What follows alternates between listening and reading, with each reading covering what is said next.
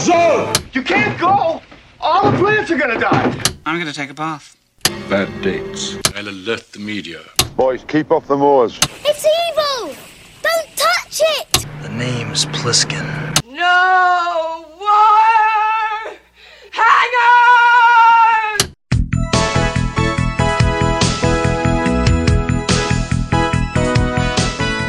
Welcome to a very special Vintage Video Patreon pick, where our patrons at the $100 tier are invited to request any pre 80s title they'd like for a custom review from the Vintage Video team, overanalyzing what you've seen and spoiling what you haven't. I'm Patrick O'Reilly. I'm Jesse Bayless. And I'm Richard Wells. And today, Carlos Moda has asked us to review The Manchurian Candidate, released October 24th, 1962. It was written by George Axelrod, based on a novel by Richard Condon, with uncredited work from John Frankenheimer, directed by Frankenheimer, and released by United Artists. In 1959, Richard Condon's The Manchurian Candidate was published, the novel. Impressively, accusations of plagiarism took until 1998 to crop up, when software developer C.J. Silverio found that Condon had borrowed long passages from Robert Graves' 1934 novel I, Claudius. Condon credited his novel's inspiration to a nonfiction work, specifically Conditioned Reflex Therapy by psychologist Andrew Salter, the father of behavioral therapy. The film rights were quickly snatched up by Irving Swifty Lazar, who we've mentioned on the show as being a notorious super agent, and based on the pictures I found, very likely the inspiration for the Dancing Six Flags guy. Seriously, though, look him up. Do you guys recall our previous mentions of Swifty Lazar? No. In History of the World Part 1, Mel Brooks' agent was named Swiftus Lazarus. Oh. Back in the line! He's not in line, he's not in line, he's my agent, Swiftus. Also, in The Mirror Cracked, Tony Curtis's Martin N. Fenn gets a phone call from the super agent.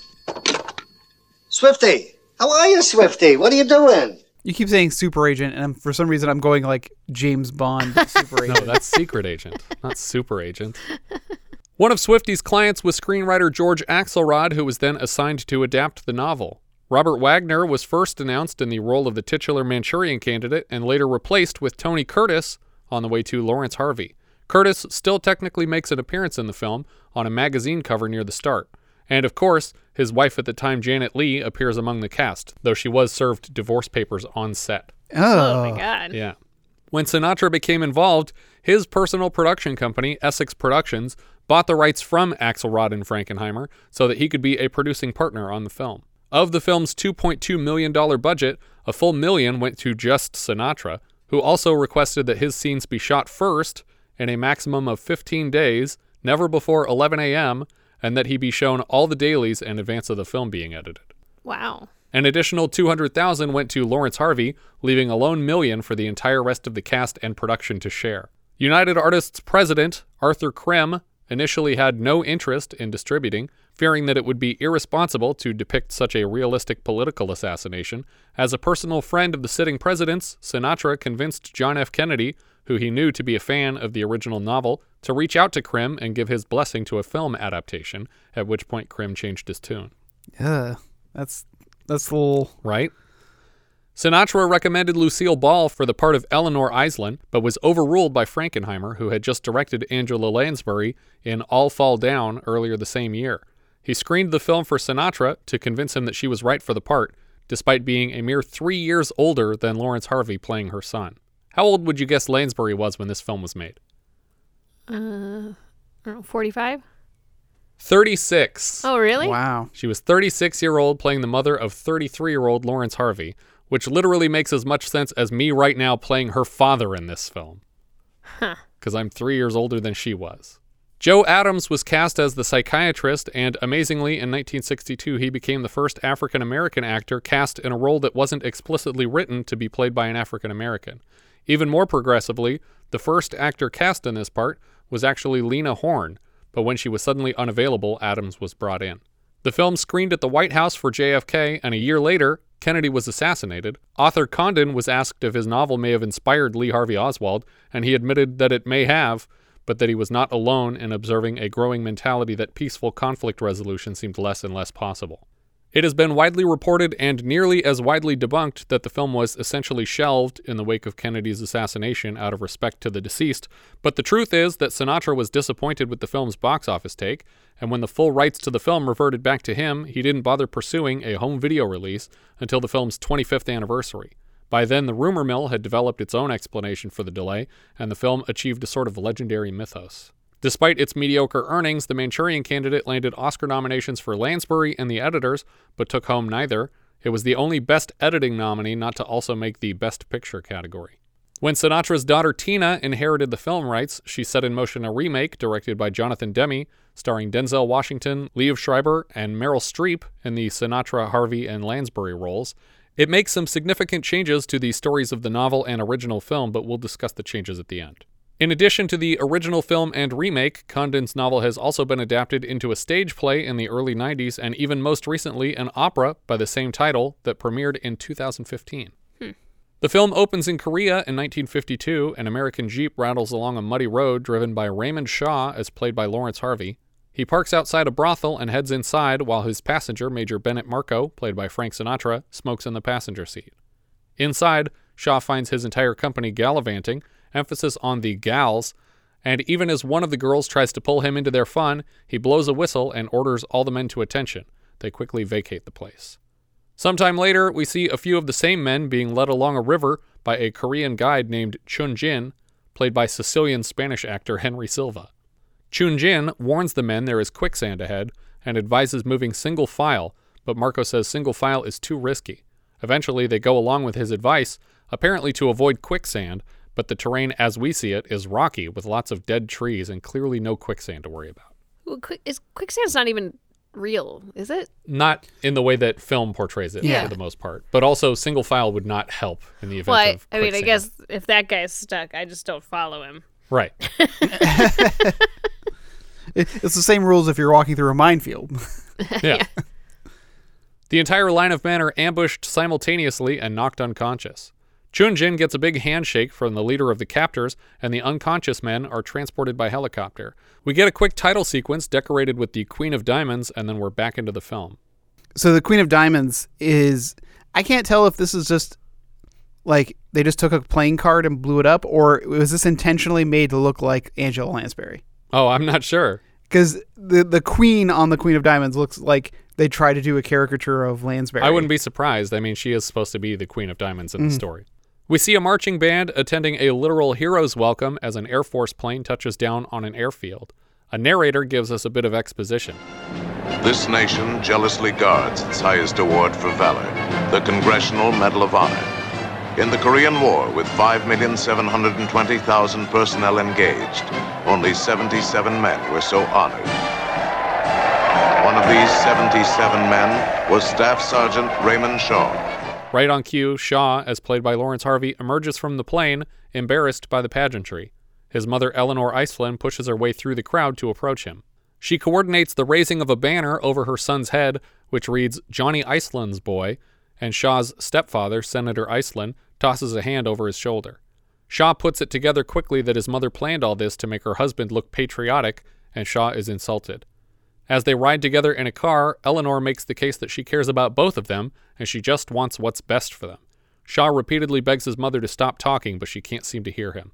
The narration comes back to describe the incredible act of heroism for which Shaw has been recognized today. His citation attested to by his commanding officer, Captain Bennett Marco, and the nine surviving members of his patrol read in part. Displaying valor above and beyond the call of duty, did single handedly save the lives of nine members of his patrol, capturing an enemy machine gun nest and taking out in the process a full company of enemy infantry. The car takes them to a private plane that Senator Iselin uses to campaign with. The plane used here is actually Sinatra's personal plane. Shaw informs his mother that he has secured a job as a research assistant to a journalist in New York who has spoken ill of his stepfather. We discovered that we had a great deal in common. What could you possibly have in common with that dreadful old man?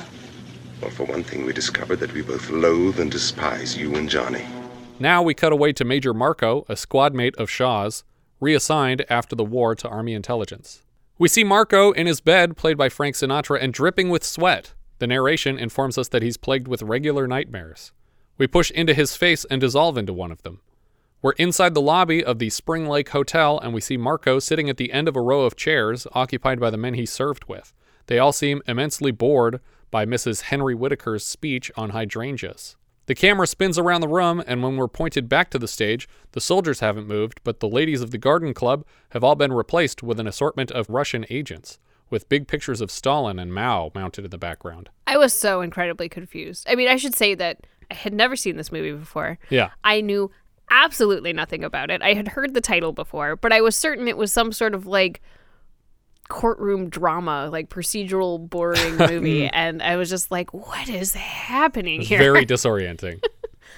Well, especially these these scenes of this meeting because of how amazing the the cross editing and changing of the sets and stuff are. And uh, the I think the editing Oscar went to Lawrence of Arabia, um, which is also pretty incredibly paced for as long as it is.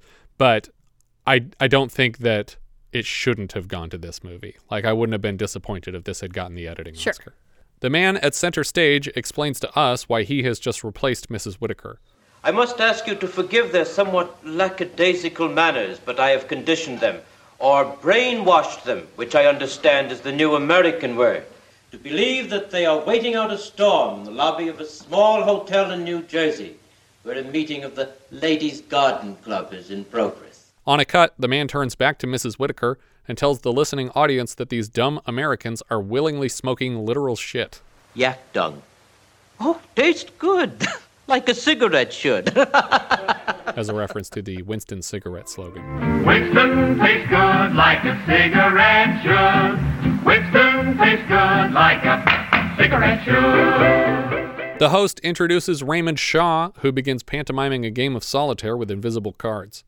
One of the women in the audience surrenders a handkerchief to use as a murder weapon. They ask Shaw which of these men is his favorite person, and he says Marco, but they need Marco to recommend him for the Congressional Medal of Honor, so they ask for his next favorite, and he says Ed Mavoli. Take this scarf and strangle Ed Mavoli. Uh, to death. Yes, ma'am. Shaw does what he is told completely dispassionately and strangles his fellow soldier to death. None of the other men raise a finger to stop him. Just as the man succumbs to strangulation, we see Major Marco sitting up in bed screaming in terror. The next day, we see Marco sharing these dreams with a group of Army intelligence officers who ask if anyone else from their group experienced the same dreams, but Marco's not sure because he didn't check with anybody yet. Yeah. But why would you assume that anybody else has a dream that you have? Why would you bring it up to Army intelligence? Well, yeah, I, I found this whole thing very curious. One, that they were even willing to entertain. We're going to have a meeting because you had a Right. weird dream. I definitely wouldn't say anything to them until I had heard from a second guy. Yeah. That this dream was a recurring thing. But also, he works in Army intelligence, so he was just kind of like, "Hey, after lunch, can we sit down and talk about this dream I had?" Well, and my my first instinct was maybe they are aware of brainwashing and that it's a risk that if if someone is captured that they might be brainwashed. Yeah, but I feel like if you knew that, you would have actually taken stronger measures than he did. Sure, that's fair. Marco is concerned because the casualties of his dream are also the casualties of their mission in Korea. They remind Marco of Shaw's inarguably patriotic record as the stepson of a sitting congressman and the son of a woman who runs various patriotic organizations. They ask Marco his feelings about Shaw. Raymond Shaw is the kindest, bravest, warmest, most wonderful human being I've ever known in my life. The brass diagnose Marco's dream as what is essentially post traumatic stress disorder. I mean, I don't disagree. Yeah. I do think that that's what this is. Yeah. And it's not unusual that you would dream or rationalize un, you know, horrors by like trying Sure. to attribute, you know, the actual deaths to reason. Right. And to feel guilty about it. Yeah, and they suggest a reassignment to public relations until the dreams have stopped. We cut to a press conference being held by the Secretary of, I believe, Defense. Yes. And he's being questioned on a recent cut to the Navy budget, but points out that we're no longer at war and the expenditure is superfluous. Suddenly, Senator Iselin stands in the audience to ask a question. And I have a question so serious that the safety of our nation may well depend on your answer. The SecDef has no patience for the senator's question before he's even heard it. Marco, sitting beside him, suggests the secretary hear the senator out. Mr. Secretary, I'm kind of new at this job, but I don't think it's good public relations to talk that way to a United States Senator, even if he is an idiot. Turns out there isn't a question. He just has a list of 207 alleged communists working in the Defense Department. SecDef is obviously quick to deny the accusation, but the room erupts into shouts immediately. All of this is being broadcast live on television for the American people to eat up. Eleanor Iselin watches the broadcast on a television at the sidelines of the argument. On his way out of the room, Iselin is swarmed with reporters, and Marco sneaks in among them to ask for the precise number of communists one more time. How many communists did you say? Oh, uh, oh, Major, I said there were exactly, uh, I've absolutely proved there are uh, 104 card-carrying communists in the Defense Department at this time. How many, sir? Uh, 275, and that's absolutely all I have to say on the subject at this time. Come, babe. It's like, that's a drastically different number than you just said. Well, and Eleanor is pretty great in this scene too because she keeps trying to like get coats and like and like she's like awkwardly like raising her arms above to try to block the senator while Yeah. she's like like she's pretending to put on her coat, but she's Yeah. like throwing her sleeve way up in the air to block everyone's view. Yeah, it's good. We cut to the bedroom of Al Melvin, an African American soldier from the same patrol as Shaw and Marco, and then into the sleeping man's dream as Mavoli is dropped to the floor dead and the Garden Club applauds. Next, Marco is called to stand and speak, and they ask what he'll do when he returns to Army headquarters. His plan is to report Shaw's heroic deeds and recommend him for the Congressional Medal of Honor. The story involves Shaw single handedly taking out an entire company of enemy soldiers, and when someone from the audience realizes they're a bit upset about it. But when we cut back to the Garden Club version of the scene, all the women are African American now. A complete company. What the hell is this? We can spare an imaginary company of infantry for his particular plan. Mikhail Mikhailich. All right. If we are out to humiliate our brave Chinese ally in the newspapers of the world, we might as well make it a full battalion. We don't object, comrade. I assure you of that. However, comrade, we thank you for thinking of the matter in that light. Yeah, so just setting the scene here is we see the soldiers with the garden club and old ladies, and then the camera will turn and we'll see like a room full of generals and soldiers. But then when we cut back, the soldiers are with the scientists.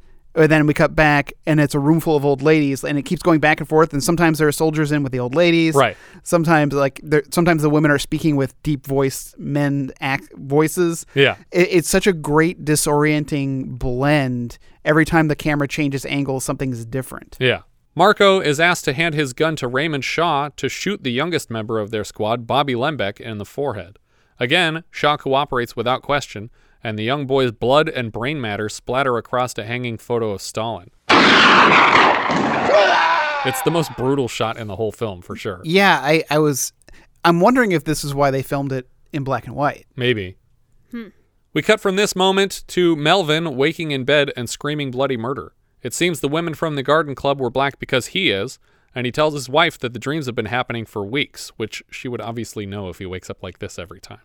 But now we have someone to corroborate Marco's testimony. His wife recommends reaching out to Shaw to share his experience. Maybe, maybe I will. Yeah, maybe I'll do that. If anybody can help me, he can. You like him a lot, don't you? Raymond Shaw is the bravest, kindest, warmest, most wonderful human being I've ever known in my life. We cut to Raymond Shaw receiving the letter from his fellow soldier. As he reads the letter, Shaw is interrupted by a phone call, and the voice on the other end makes a suggestion. Raymond, why don't you pass the time by playing a little solitaire? He pulls out a deck of cards and starts flopping them down on a table in front of him. When he flips over the Queen of Diamonds, the phone rings again, and the same voice tells him of an appointment at a sanitarium next week. So I'm assuming that this deck of cards is always rigged and ready to go with the Queen of Diamonds in a playable Near the playable top, yeah. Yeah, because you know, for people who don't know, you put a lot of face down cards Yeah, in solitaire. he's like sitting there for 45 minutes. The guy on the phone's like, "So, did you find that uh, Queen of Diamonds yet?" and he's playing hardcore solitaire too, where you draw three cards at a time. Yeah. instead of just one. We cut to Shaw's appointment as he lies on the table, and there's a knock at the door. I'm Zilkov? Yes? Yen Lo. Pavlov Institute? The Russian agent, Zilkov, excuses the medical team so he can meet with the Chinese agent Lo in private. The building they're holding Shaw in is a Soviet property in America. These two floors are blocked off from the rest of the building, but the other floors operate as a successful rehab for wealthy people. The Chinese agent Lo mocks the Russian agent Zilkov for engaging in capitalism. Profit? Fiscal year? Beware, my dear Zilkov. Virus of capitalism's highly infectious. Soon you'll be letting money out at interest. You must try, Comrade Zilkov, to cultivate a sense of humor. There's nothing like a good laugh now and then to lighten the burdens of the day. Shaw is asked to relay the events of the night for which he was awarded his medal, and he tells the story as it was written for him to remember. Lo talks about how guilt and fear are uniquely American emotions, and that, hypnotized to avoid them, Shaw has become the perfect killing machine. Before they turn over Shaw to his American operator, Zilkov demands a test of his abilities, requesting an assassination. Lo thinks it's too dangerous to test Shaw in advance, but reluctantly agrees, with a condition that if Raymond is caught in the act, he should be programmed to kill whoever catches him. In selecting a target, Lo suggests Mr. Gaines, the journalist who just hired Shaw to write for his New York paper. I was certain in this scene he was just going to turn and be like, "Yeah, you'll, he should just kill you." Yeah. like well, he he kind of looks at him like, Yeah. "Oh, really? We should have him kill somebody in Yeah. advance?" No, okay, we'll we'll find another guy. But I, I did think like another potential problem is if people keep finding you in the act, and he just has to keep killing people over and over and Yeah. over again, like a domino effect on its way out of the building. Well, okay, because you said you said guilt and fear, right? Yeah, Guilt and fear. So, like, if you don't have fear, you might not be particularly careful. right. So he might just be like, "Oh, it's- it's in front of everybody, just kill this guy." Yeah, and then anybody who sees it, you have to go around the room and kill every Yeah. single person. Like that the video of the guy slapping all the people at a party. Right. but with a gun. Shaw heads immediately to Mr. Gaines' home and somehow accesses the man's bedroom at 4 a.m. to find him wearing his deceased wife's nightgown in bed with a book. I like that detail. It's just Yeah. it's pointless, but it's funny. And and he's like, it's like, don't get any ideas about what I'm wearing. Yeah, it's just comfortable for reading at night. He approaches the bed until he eclipses the man, and we cut away to imply the assassination. We cut to Marco's apartment, where he's visited by a colonel. He's here essentially to tell Marco that he's an embarrassment to Army intelligence, and Marco admits that he has claimed to admire Shaw, but also senses it isn't true. I said Raymond Shaw is the kindest, warmest, bravest, most wonderful human being I've ever known in my life. And even now I feel that way, this minute. And yet, somewhere in the back of my mind, something tells me it's not true. It's just not true. It isn't as if Raymond's hard to like. He's impossible to like. In fact, he's probably one of the most repulsive human beings I've ever known in my whole, all of my life. he like stumbles over the Yeah. line. Um, I'm wondering.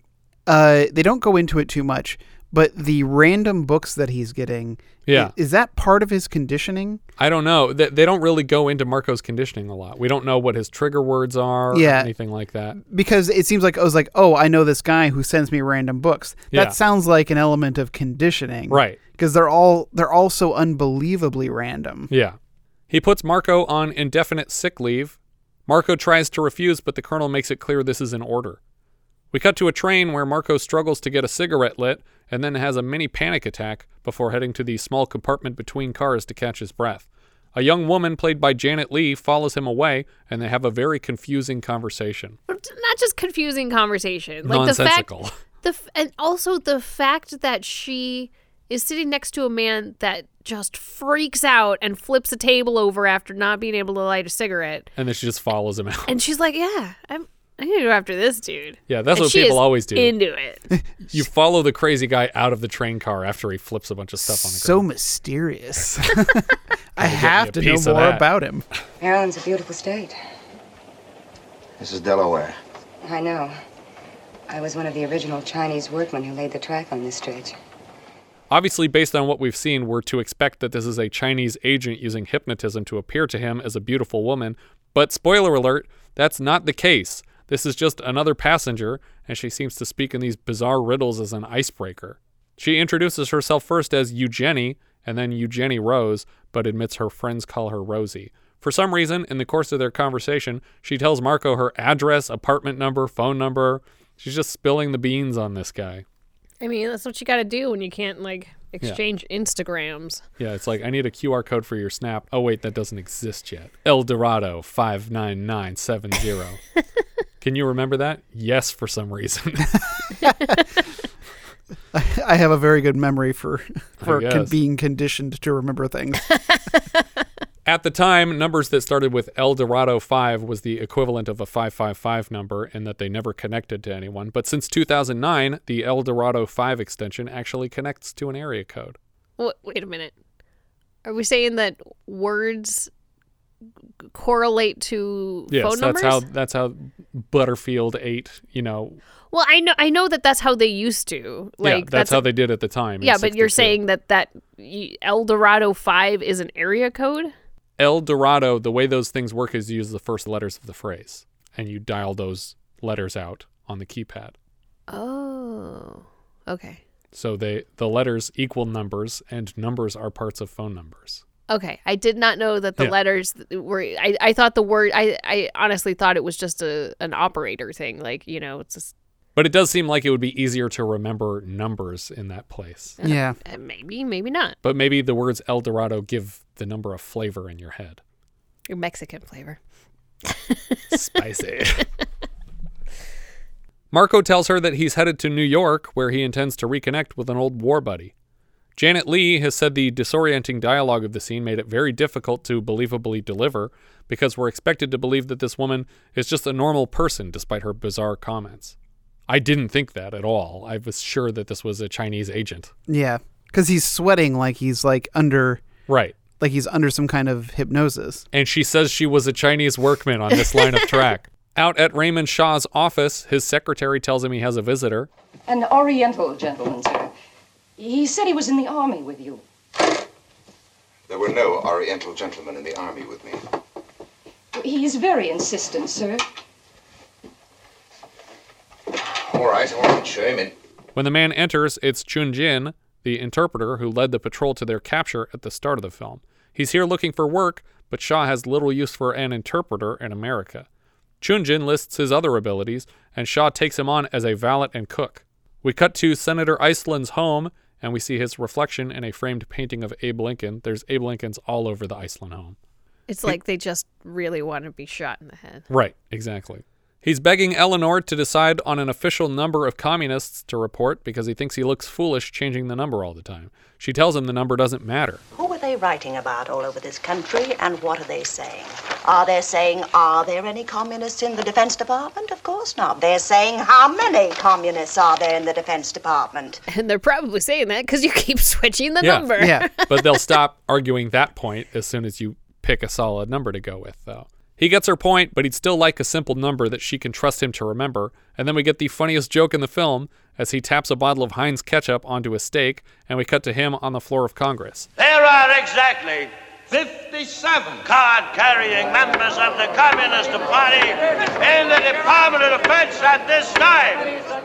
as a reference to Heinz's famous 57 varieties. Though the bottle in this scene doesn't have the distinctive 57 sticker on the neck. We're supposed to make that connection ourselves. Isn't the 57 also uh, uh, the actual Heinz 57 also arbitrary?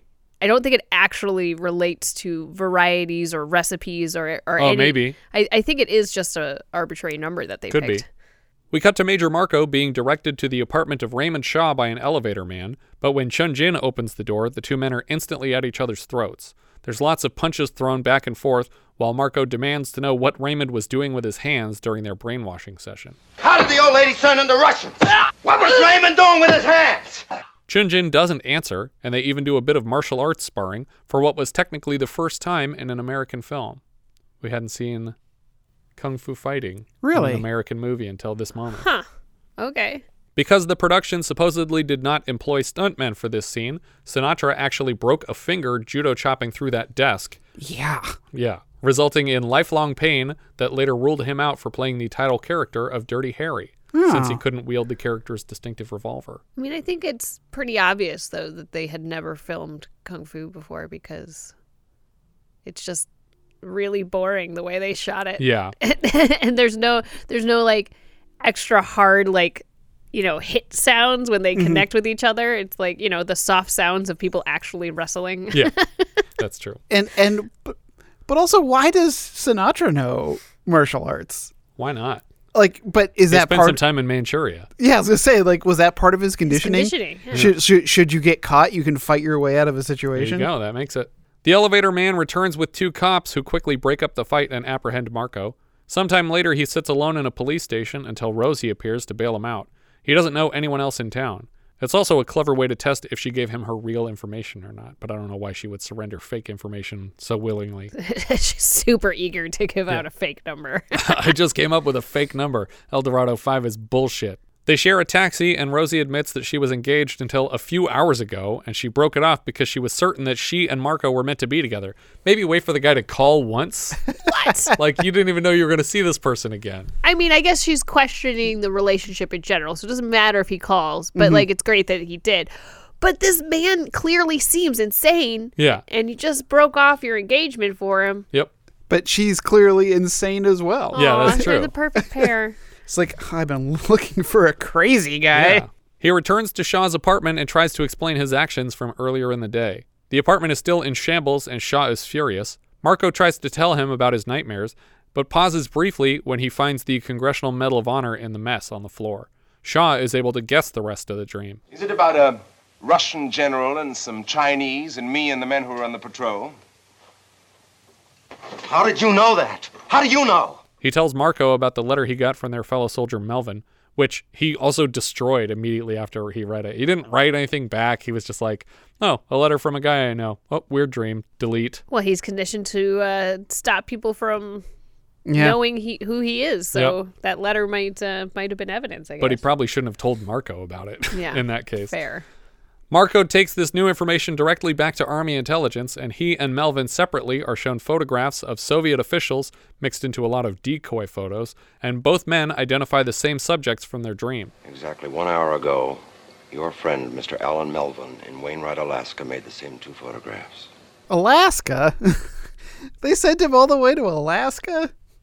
Th- that's where he had to go to identify the pictures. No, I assume he lived in Alaska. No, but that's what I'm saying. Like, it's like, man, Alaska, Jesus. What? I don't understand. Melvin lived in Alaska. He was at home. I know it just seems it just seems like such a weird Place to live. Yeah. Why would anyone live in No, Alaska it- on Not, not that many people do, to be honest. Yeah. It, it just seems like such a weird detail. Yeah. Like, like, oh, he lives in Alaska. By the way, it's like, what? Where would be a normal state for Melvin to live? Nebraska. Nebraska. No. I, any anywhere on the main 48. So if he were Hawaiian, you would be No. equally flabbergasted. Yeah. Apparently, you're an anti-Alaskan. I don't Yeah, no, understand what this sentiment is about. It just see, it's just a to me, it's just a weird location. Do you remember the someone- last film that we had with Alaskan locations?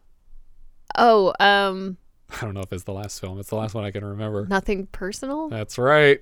Is that where the seals? are Clubbing being seals. Yep. it's where they were building a giant town on the coast and clubbing some seals. Keeping it real. Marco is assigned to observe Raymond Shaw for a joint operation of the CIA and FBI. Yeah, let's get the crazy guy to head this committee. Well, that, that's what's insane. Yeah, it, it's like they they completely believe him. Yeah. Which which I could have used earlier in the film of brainwashing is a thing that we have to now be worried about. yeah. And, And so far, we've confirmed that Frank Sinatra, Yeah. Melvin, and Shaw are all brainwashed by the enemy. So why would we put Sinatra in charge of this mission? exactly. Well, and not immediately grab these guys Yeah. and like try to deprogram them. Exactly. We cut back to Shaw's apartment where Marco and Shaw are getting wasted together. Shaw tells the story of a relationship he had with Jocelyn Jordan, daughter of Senator Thomas Jordan. His mother Eleanor broke off their relationship for political reasons, and Shaw blames his general bitterness on the end of this relationship. Shaw met Jocelyn when she found him on a hike, having been bit by a snake. We're entreated with a flashback, but we don't get much more info than he already said. Yeah, She- it, it- it was kind of just like redundant. This is what you said. Yeah. She treats his snake bite using her shirt as a tourniquet. Back at her father's cabin, Shaw is attended to by Jocelyn and her father. Shaw finally introduces himself, and then the senator does the same. I once found it necessary to sue your mother for defamation of character and slander.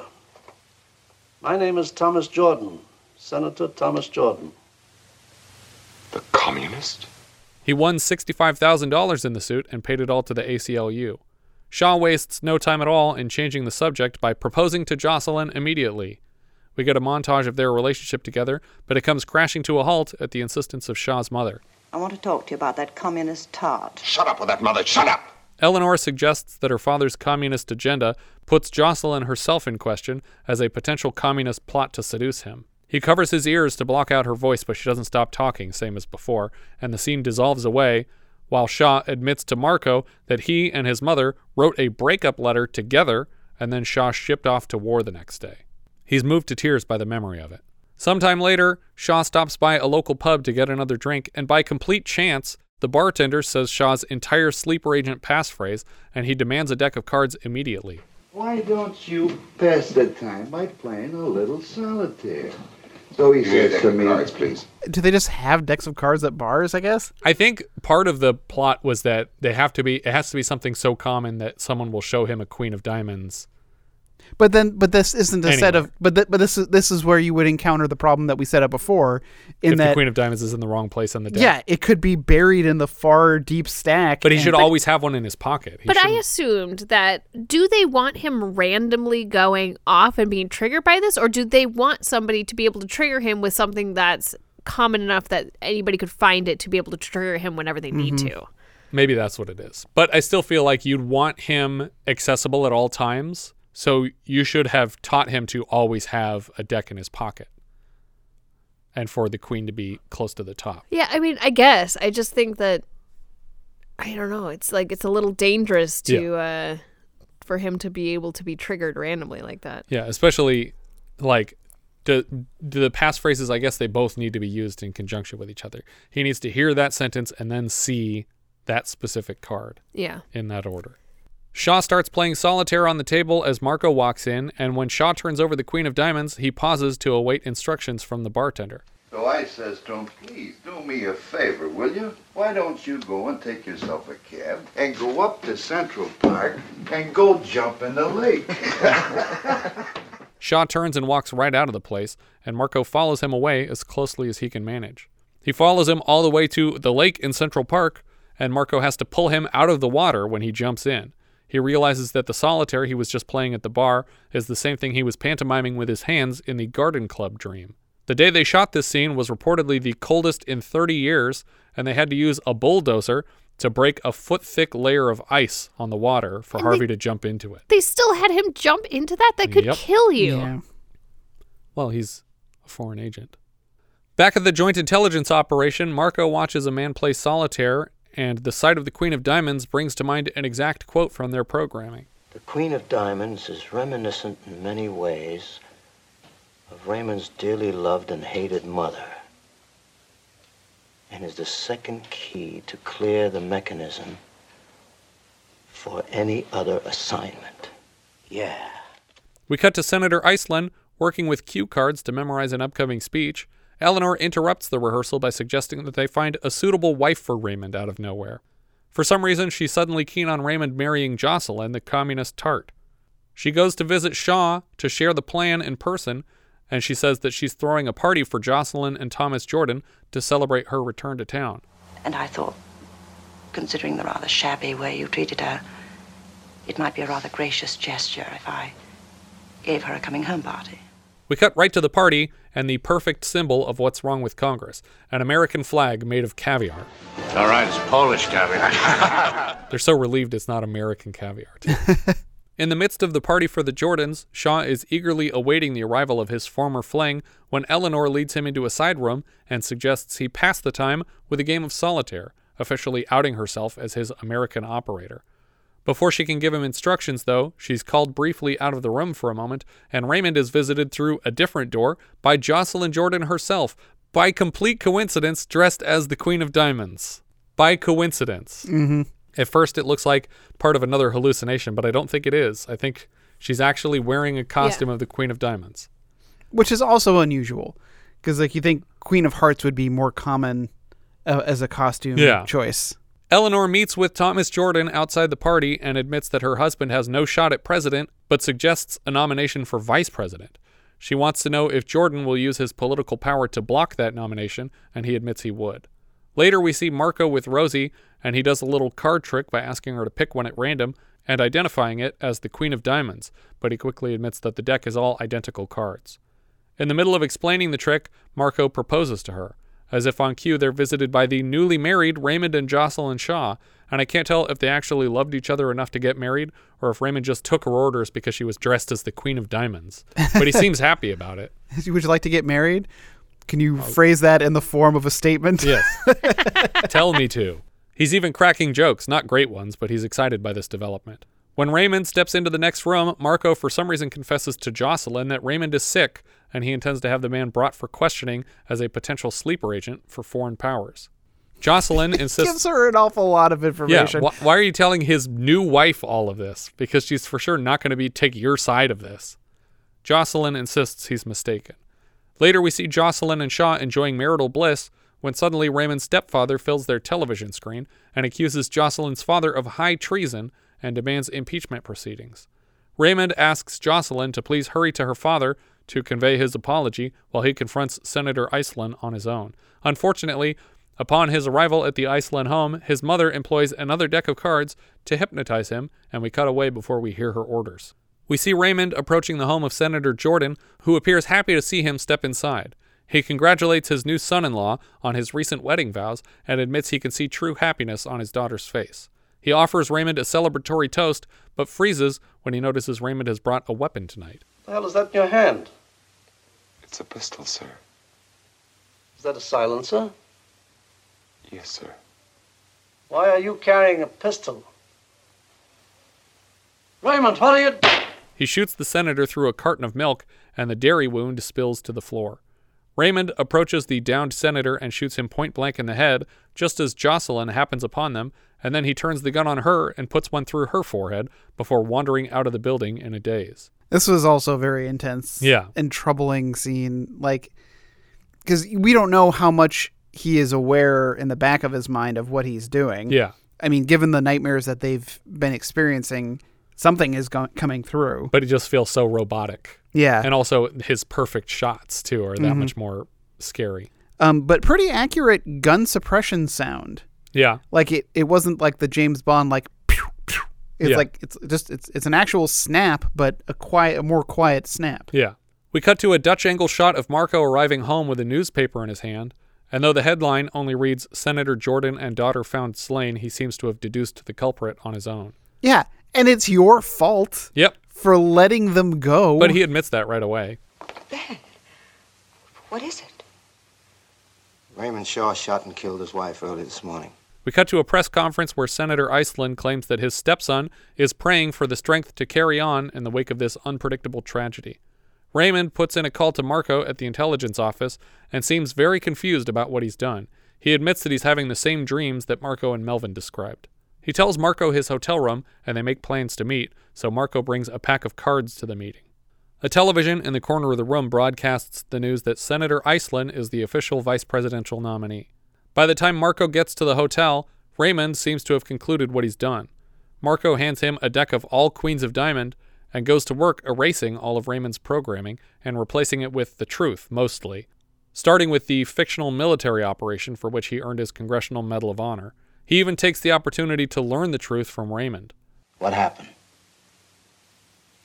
The patrol was taken by a Russian airborne unit and flown by helicopter across the Manchurian border to a place called Tungwa. We were worked on for three days by a team of specialists from the Pavlov Institute in Moscow. Raymond is very sweaty for this whole scene, and Marco across the table is fully out of focus. Yeah, I I made a note of that too. I don't understand. Is that intentional for the scene? You think? Not to affect the mood of the scene, as critics have applauded Frankenheimer for, but because Sinatra refused to do second takes unless it was absolutely necessary, and this wasn't deemed necessary. Uh, Being out of focus wasn't deemed necessary. No. Necessary, I guess, in this case meant like literally the film runs out and you have to get it again because you don't even have the line. Huh. Apparently, he did talk him into multiple takes of this line, but they were not as good as the first take because Sinatra very clearly didn't care after the first take whenever he was forced to do more. When he turns over a second queen, Raymond admits to the test kill of Mr. Gaines and then the political assassinations of Senator Jordan and Jocelyn. Marco wipes all of these memories from his head for Raymond's own good. Now the big one. Why? Why is all of this being done? What have they built you to do? I don't think anybody really knows except Beretsov in Moscow. and my American operator here. Marco spreads out the full deck of queens and demands that Raymond reject all of his programming and never take orders from any queen again. The phone rings and he moves to answer it with Marco's permission. It's time for my American operator to give me the plan.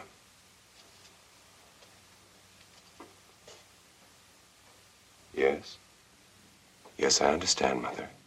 Marco gives Raymond his number at the office and asks to be updated as soon as Raymond hears of a specific plan. Why would you Now go leave- off on your own, crazy assassin man. I would I would stick to him like glue.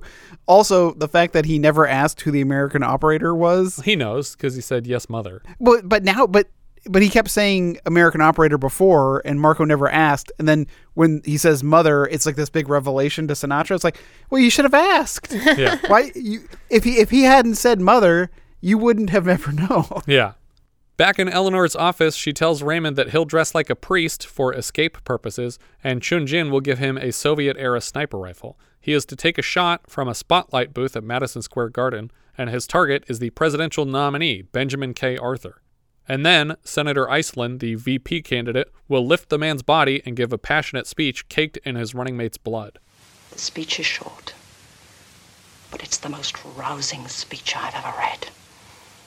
It's been worked on here and in Russia on and off for over eight years. She even gives him a specific line to punctuate with his gunshot. You are to hit him right at the point that he finishes the phrase, nor would I ask of any fellow American in defense of his freedom that which I would not gladly give myself my life before my liberty. Is that absolutely clear? Now, Eleanor takes a moment to apologize to her son for using him this way. When she made the deal with the communists, she didn't know they'd be using her own son for the scheme, and they did it to test her allegiance to the plan. She promises to avenge them. I don't understand. I'm I'm I'm just confused because she's obviously like you know accusing everyone else of being a communist, but Yes. she herself is a communist. Yes, or why is she's she cooperating with the communists. why is she working with them? Because she wants her husband to be the vice president and eventually the president so that she can run the country through him. It's the same as House of Cards, basically. Okay. But she's not pro communist. She's No, just she pro doesn't- I get what I want out of this deal. Yeah. Yeah. Same as any anti communist. She's going to get rich from collaborating with the communists. There's nothing more capitalistic Yeah. than that. But now we have come almost to the end. One last step. And then when I take power, they will be pulled down and ground into dirt for what they did to you. And what they did in so contemptuously underestimating me. She leans forward and plants a big kiss on her son's lips, which she hides with her hand for censorship purposes. This is the last vestigial detail of what was a much more explicit incestual plotline in the book. What? We cut to the convention as Raymond takes his place in the booth overlooking the stage. Back in the office, Marco panics as the convention begins because he still hasn't heard from Raymond and has no idea if its efforts have done anything to undo Raymond's Yeah. programming. also, they're not at the convention already. Yeah. They're watching it on television and it's like about to start and he's like, "Oh, I should probably go there. oh, this is a bad idea." Eventually, he makes the obvious choice to head to the garden where they actually have a chance at preventing the assassination if it's still going to happen. The convention is packed when Marco and another agent arrive, and Raymond opens his window at the back of the venue and then opens a briefcase to remove a sniper rifle and assemble it. After the national anthem, the presidential candidate is invited to the podium to say a few words, and the lights go down. Marco spots a lone bulb in the rafters, illuminating the small spotlight booth from which Raymond has been instructed to take his shot. Marco makes a run for the stairs to interrupt the plot, but before he can, Raymond gets candidate Arthur in his crosshairs and holds on the man for a few seconds. But then, before pulling the trigger, he swings the crosshairs over to Senator Iselin seated on the stage behind Arthur. Just as the president mentions the key phrase, Raymond shoots his stepfather in the forehead.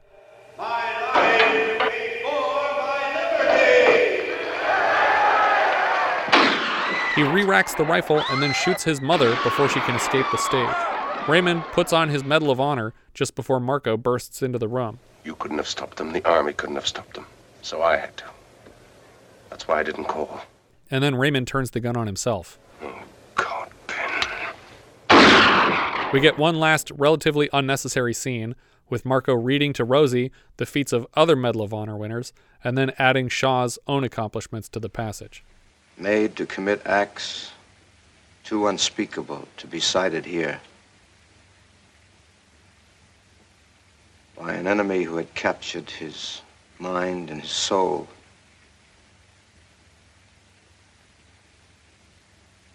He freed himself at last. And in the end, heroically and unhesitatingly gave his life to save his country. Raymond Shaw. and we fade to black for the end. Changes from the book. For whatever reason, in the book, the hypnotists also made Raymond into a ladies' man when they return him to America, which aids him in winning back the hand of Jocelyn Jordan. Instead of being a part of the intelligence team himself, Marco's love interest, Rosie, is actually the ex fiancee of one of the agents on the team. But the most glaring change is the full on incestual relationship between Raymond and his mother, which is indicated to have been a result of a previous incestual relationship with her own father, to whom Raymond bears a striking resemblance. In the scene where they kiss in the film, the book suggests quite a bit more than kissing happened. Ugh. She's taking advantage of her last moments in control of her son. The ending changes a bit too because instead of Marco trying to undo the man's programming, he actually programs Raymond to kill the Iselins and then himself. What? Oh, Jesus. Which is much darker. Whoa, Yeah. That is totally different. Yeah. I like that they gave him back his autonomy on that one. Yeah. Although, uh, if I were in charge of brainwashing, I would have a fail-safe brainwashing mechanism built in, Yeah, so that they couldn't shoot the specific people. or or that you couldn't be deprogrammed without a certain key phrase being entered first. Yeah, maybe. I feel like I would have shot the mother first. And then Maybe. shot the because she's the one Who who, who is enacting the plot. Right. So Yeah. if she survives, I feel like that could be problematic. but Whereas Senator Iselin can't do this on his own. Right. So Yeah. I'm like, you know, but like if you're planning on shooting them both, first shot is the mom, second shot is the senator. That makes sense. Uh, and then in 2004, we said there was a remake film that came out. Mhm. So the first and most significant change in the remake is that rather than his stepfather running for vice president, Raymond Shaw is up for the position himself. Instead of being programmed by agents of an enemy nation, the titular Manchurian candidate is an asset of a multinational corporation called Manchurian Global. Instead of using hypnotism, Manchurian Global employs nanotech and computer chip implants to affect the decision making of their candidate. But the biggest change comes in the form of a last minute twist that reveals that Shaw is not the titular Manchurian candidate at all. When Marco finally gets through to him, we learn that Marco was intended to be the assassin from the beginning, which is why they let him look crazy in front of everyone else for the whole film. Marco is instructed to assassinate the presidential nominee when he and Raymond step out on stage, but his trance broken, Raymond maneuvers his own mother into the bullet's path and they take the shot together, collapsing to the floor. Another less important change is that the Janet Leigh character in the remake, played by Kimberly Elise, turns out to be an FBI agent, keeping tabs on Marco in case he's the Manchurian candidate. But it reminded me a lot of Peggy Carter's niece in Winter Soldier, Mm. that she's like following him around Yeah. and flirting with him randomly. Weirdly, the scene on the train uses almost the exact same dialogue, which is already disorienting, but is now also anachronistic. And she gives her phone number to Marco in the same outdated style.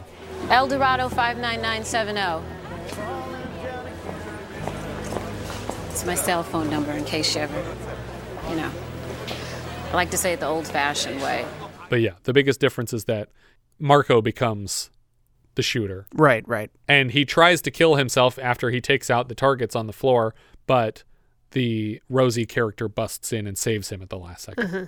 Because I'm sure that was his programming was to Kill yourself Yeah. immediately after, yeah. No questions. Yeah.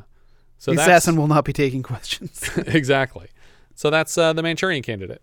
it's pretty intense. Like the the the blood splatter to me was was one of the more remarkable things that I think I've seen in a movie of its time. Yeah. And Uh, it being in black and white makes it feel even crazier. Yeah.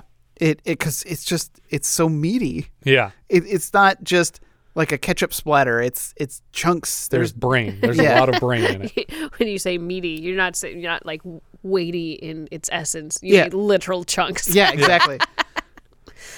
yeah, someone took a, a, a can of like Hormel chili and just threw it against the wall. Yeah. Yeah, I mean, I hadn't seen it. I liked it. Uh, it's a little long. I feel Yeah. Like, I feel like we could have cut this down a little bit. I think th- the biggest weakness of the story is that it is a little bit slow in between the scenes where this person is doing killing without any control of himself, um, which I think is really interesting. And I think the whole like I, I love the the juxtaposition of like oh take a gun shoot this guy in the head that you like like that you just told Mhm. us you like and they just do it no question and I I think that it could have used a lot more assassinations like that. There's actually more killings in the book or at least they imply that they've been using Raymond this way for a long time um, to take out other opposition Yeah. Yeah. people. Yeah, and this movie also needed less of, all right, I'm gonna let you go all, go off on your own, like Yeah. But both those times where he's where he's just like, yeah, I'm I'm not gonna stick by you, All right, I'm trusting you on this, crazy man crazy man who gets instructions and who, who just shot his wife this morning.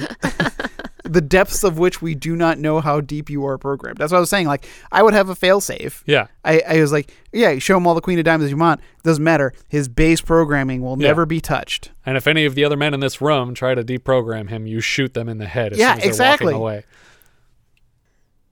Yeah. But it is weird that Marco's being programmed is irrelevant, except that he gets to have this dream. Yeah.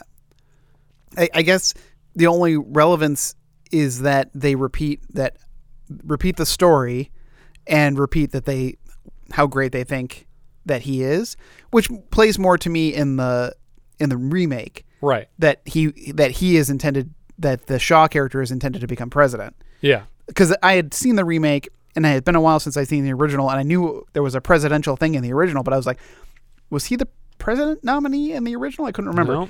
Um, and uh, uh, I really do. I, I do kind of like the conditioning stuff that they do in the remake, where they have like them them in strapped to like like Clockwork Orange esque simulators, yeah. like going through the the a simulation of what happened and how he saved them, so it's burned into their minds. Right. Um, and I also appreciate that this movie doesn't do that. Like the the 62 version doesn't. We don't need it hammered home what these guys have been through. We we we're seeing the end result already. Right. But the the depths of Marco's programming because they said that they need him. So he's got alternate instructions. And and to me you, you can never be clear or sure of anything that you're going to do ever. Right. Like he can't ever work in army intelligence ever again. Yeah, he should not be have been allowed in that building. Yeah. Except to be questioned like, Exactly. in a locked room. Yeah, you, you you you have to be monitored forever. Yeah. And it is weird that they only sent two people out there and it's like isn't there isn't this building already swarming with secret service agents? Yeah. The the presidential candidate is here. That they should be very safe. They should also checked every one of these booths before they went in. But it's still a thumbs up obviously. Oh Yeah, yeah. thumbs up. definitely. Definitely a thumbs up. And I, I think the performance from Sinatra is impressive for for someone who I guess we're mostly seeing first takes of. Yeah. Um Well, but it was much better for me than First Deadly Sin. Yeah. that was rough. Yeah. But uh, like in First Deadly Sin, I feel like the uh, the female characters are a little bit wasted. Like the Rosie character doesn't really play a part in anything now that we've now that her fiance is Yeah. no longer a member of the squad that's investigating Shaw. She serves almost no purpose, and even Jocelyn is like really just there as a trophy. She's she doesn't like have a lot of characterization. But his mother's a, a unique character. I- That's true. Yeah, you know, no, like the- that's that's pretty honestly Lansbury- special for the time. Yeah, but I just thought it was weird that that both characters have lo- love interests and that the love interests are they don't really get much to do. I mean, I um, think the fact that they have an older female antagonist is is probably a first. Yeah, no, absolutely. Yeah, and Lansbury's obviously amazing Yeah. in the part. Well, what about the Wicked Witch? Yeah, I suppose, but witches witches witches are classically women, so I don't think that that's a th- that's, a stretch. So are mothers. classically, mothers are women. Yeah, sure. In the remake, the uh, Jocelyn Jordan and Thomas Jordan characters are uh, Vera Farmiga and Jon Voight, and uh, Vera Farmiga gets even less to do in that version of it. Like we don't even see the the little precursor flashback moment. We just see him like finding her at a party and going like, "Oh, hey, I miss you," and then we cut right to him killing the father and then killing her. Um, and then I, I feel like they're kind of referencing the jumping in the lake scene because when he kills Senator Jordan, he's drowning him in a kayak. Huh. So like he was just rowing across the water, and then suddenly Liev Schreiber is just wandering out into the water and and just pushes him under the water and holds him down. You know what they say about kayak: drown one and then done. Is that what they say? No, because kayak.com. Search one then done. Oh. Anyway, The end. this show is sponsored by kayak.com. Dot com. Nope, wrong one. Nope. Travelocity.com. Is that- Expedia? Expedia.com. Worst jingle ever. what if we make a jingle that anyone can use and no one can remember what product it goes to? Because everything is at dot .com. That's the Dot part that that's the part you're emphasizing. Perfect. We're selling the internet to people. it worked. Um, yeah. Uh, thumbs up all around. Good stuff. Our uncredited writer and director here was John Frankenheimer. Before this, he directed a lot of the action anthology series Climax on television and Birdman of Alcatraz. Later, he directs The Gypsy Moths, I Walk the Line, 99 and 44 100% Dead, French Connection 2, Black Sunday, Prophecy, The Holcroft Covenant, The 96 Island of Dr. Moreau, Ronin, and Reindeer Games. I didn't realize I'd seen a Frankenheimer movie in theaters, but I have. yeah. Was- Ronin. yep. No. Was 99 for 44 and 99 100% dead? Is that one title? It's called 99 and 44 100% Dead. What is what is that? Okay. We've discussed this on the show before. Oh, did I have the same question? No. Willy Wonka. In in Willy Wonka and the Chocolate Factory, Oh, okay. when he's turning the knob on the chocolate from, it says 99, 44, 100% pure. Which was a slogan for soap. 99 and 44 100% pure. But there's a movie called 99 and 44 100% Dead, which is a terrible pun on that existing corporate slogan.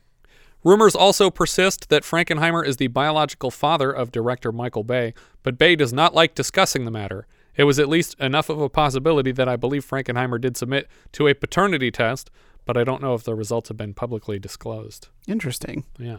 Novelist Richard Condon also wrote the novel adapted into Winter Kills and the novel and screenplay for Prizzi's Honor. Writer George Axelrod wrote the original play and the adapted screenplay for The Seven Year Itch, the screenplay for Breakfast at Tiffany's, The Lady Vanishes, and The Holcroft Covenant, and obviously gets a credit in the 2004 remake of this film. The music here was from David Amram. He also composed the music for Splendor in the Grass and The Young Savages, among others. Cinematographer Lionel Linden was the DP of Around the World in 80 Days and Going My Way. Editor Ferris Webster previously edited The Long Long Trailer and The Magnificent Seven. Later, he cuts Great Escape, Ice Station Zebra, Zigzag, and then a lot of Eastwood stuff. High Plains Drifter, Breezy, Magnum Force, Thunderbolt and Lightfoot, Outlaw Josey Wales, The Enforcer, The Gauntlet, Every Which Way But Loose, Escape from Alcatraz, and so far on the show, Bronco Billy and Any Which Way You Can. Frank Sinatra played Major Bennett Marco.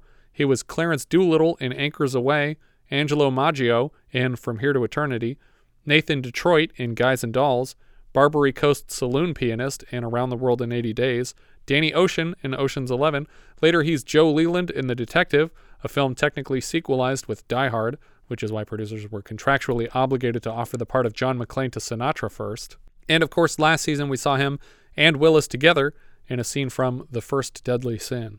Laurence Harvey played Raymond Shaw. He was Romeo in the 54 Romeo and Juliet, Colonel William Barrett Travis in The Alamo, and Weston Amsbury Liggett in Butterfield 8. Janet Leigh played Eugenie Rose Cheney. She was Marion Crane in Psycho, and we've seen her so far alongside her daughter, Jamie Lee Curtis, in John Carpenter's The Fog, but most importantly, 1972's Night of the Lepus. She comes back to play another Rosie the following year in Bye Bye Birdie. Angela Lansbury played Mrs. Eleanor Shaw Iselin. Her first feature film appearance was as Nancy in Gaslight, a movie which has now become a verb. So I was looking up the Butterfield 8 for you. Yeah. Do you know what Butterfield 8 is? What? It's like El Dorado 5. Yeah, that's why I said Butterfield 8 is the example before. Oh, okay. Sorry. I don't I didn't know what you were talking about. Oh, I thought you I, I I I okay. I hadn't heard of Butterfield 8, so now that I realized that that is a movie, Ah. and I was like, why on earth did they capitalize both these letters? And then I started watching the trailer when it when it auto played when I clicked on IMDb, and I was like, oh, that's a phone number. Ah. She was Sybil Vane in Portrait of Dorian Gray, Queen Anne in The Three Musketeers, Miss Price in Bedknobs and Broomsticks, and she was Mrs. Salome Otterborn in Death on the Nile. We've seen her so far in The Mirror Cracked. Later, she's the voice of Mommy Fortuna in The Last Unicorn, Granny in In the Company of Wolves, Mrs. Potts in Beauty and the Beast, and she's Jessica Fletcher in 264 episodes of Murder She Wrote. And for no reason, she didn't get the James Earl Jones treatment when the live action Beauty and the Beast came along. I feel like she could have easily just played the same character Yeah. again. Although she could have done that for the 2004 Manchurian Candidate also. Yeah. Just come back and play the same character. Well, when the uh, special edition of the Bedknobs and Broomsticks DVD came out, uh, they had found footage that uh, had been cutting room floor footage, but had no audio. Oh, interesting. Um, so they reincorporated the footage, and they actually got Angela Lansbury as the only person who to was ADR herself? Yeah, because she was the only person who could because David Tomlinson had passed away, and all the kids are grown up. That'd be weird to have his voice coming out of her mouth anyway. Yeah, she just did all the voices. Yeah. Um, Oh, that's really interesting. I wonder if um I wonder if now you could take the entire movie and any other movies that he had done and like learn it through AI and Oh, just for sure, and yeah. just put his voice back in that segment because it was missing. It's like you're not it's it's him and it's his Mhm. voice. You're just using it for more of him. Yeah. and he had done plenty of Disney stuff That they would own the rights to. Exactly. Yeah. And we haven't seen it yet, but uh, apparently she makes a cameo in Glass Onion, potentially as herself, or at least she's just credited as Angela Lansbury in, in what we can find. There's a lot of crazy as themselves characters in this movie. Interesting. Well, and we also, I- I should mention, just lost her in the last month, which is why Carlos picked this movie. Is this is a Angela Lansbury memorial episode? Henry Silva played Chunjin. He voiced Bane in 98 for Superman the Animated Series, and a few times before that on various Batman series. We've seen him so far in Alligator and Virus Day of Resurrection, and moving forward, he's in Sharky's Machine, Megaforce, Cannonball Run 2, Dick Tracy, Ghost Dog Way of the Samurai, and his final credit was as a boxing spectator in Soderbergh's Ocean's Eleven with a different Danny Ocean. Um, also worth mentioning that he just recently passed away, so we've lost both of them this year. James Gregory played Senator John Yerkes Iselin. He's probably most recognizable as Inspector Frank Luger in 66 episodes of Barney Muller. Barney Muller? Miller. It's probably Miller, right? Leslie Parrish played Jocelyn Jordan. Not much else I recognized, but she's Ev in The Giant Spider Invasion. Mm. John McGiver played Senator Thomas Jordan. He was a salesperson at Tiffany's in Breakfast at Tiffany's. He's Mr. O'Daniel in Midnight Cowboy and Leonard Sharp in The Apple Dumpling Gang. Khigh Dhiegh played Dr. Yen Lo. He was also Wo Fat on Hawaii Five-O. James Edwards played Alan Melvin. He was Whitaker in The Caine Mutiny, Sergeant Jackson in Coogan's Bluff, and Sergeant Meeks in Patton. Albert Paulsen played Zilkov. He was Camarero in The Laughing Policeman. Barry Kelly played the Secretary of Defense. He's Lieutenant Dietrich in The Asphalt Jungle, and Carol's dad on Mr. Ed. Lloyd Corrigan played Holborn Gaines. He was the mayor in It's a Mad, Mad, Mad, Mad World. Jack Berle played a reporter, uncredited. He's the older brother of Milton Berle. I just had to look it up because I saw Berle.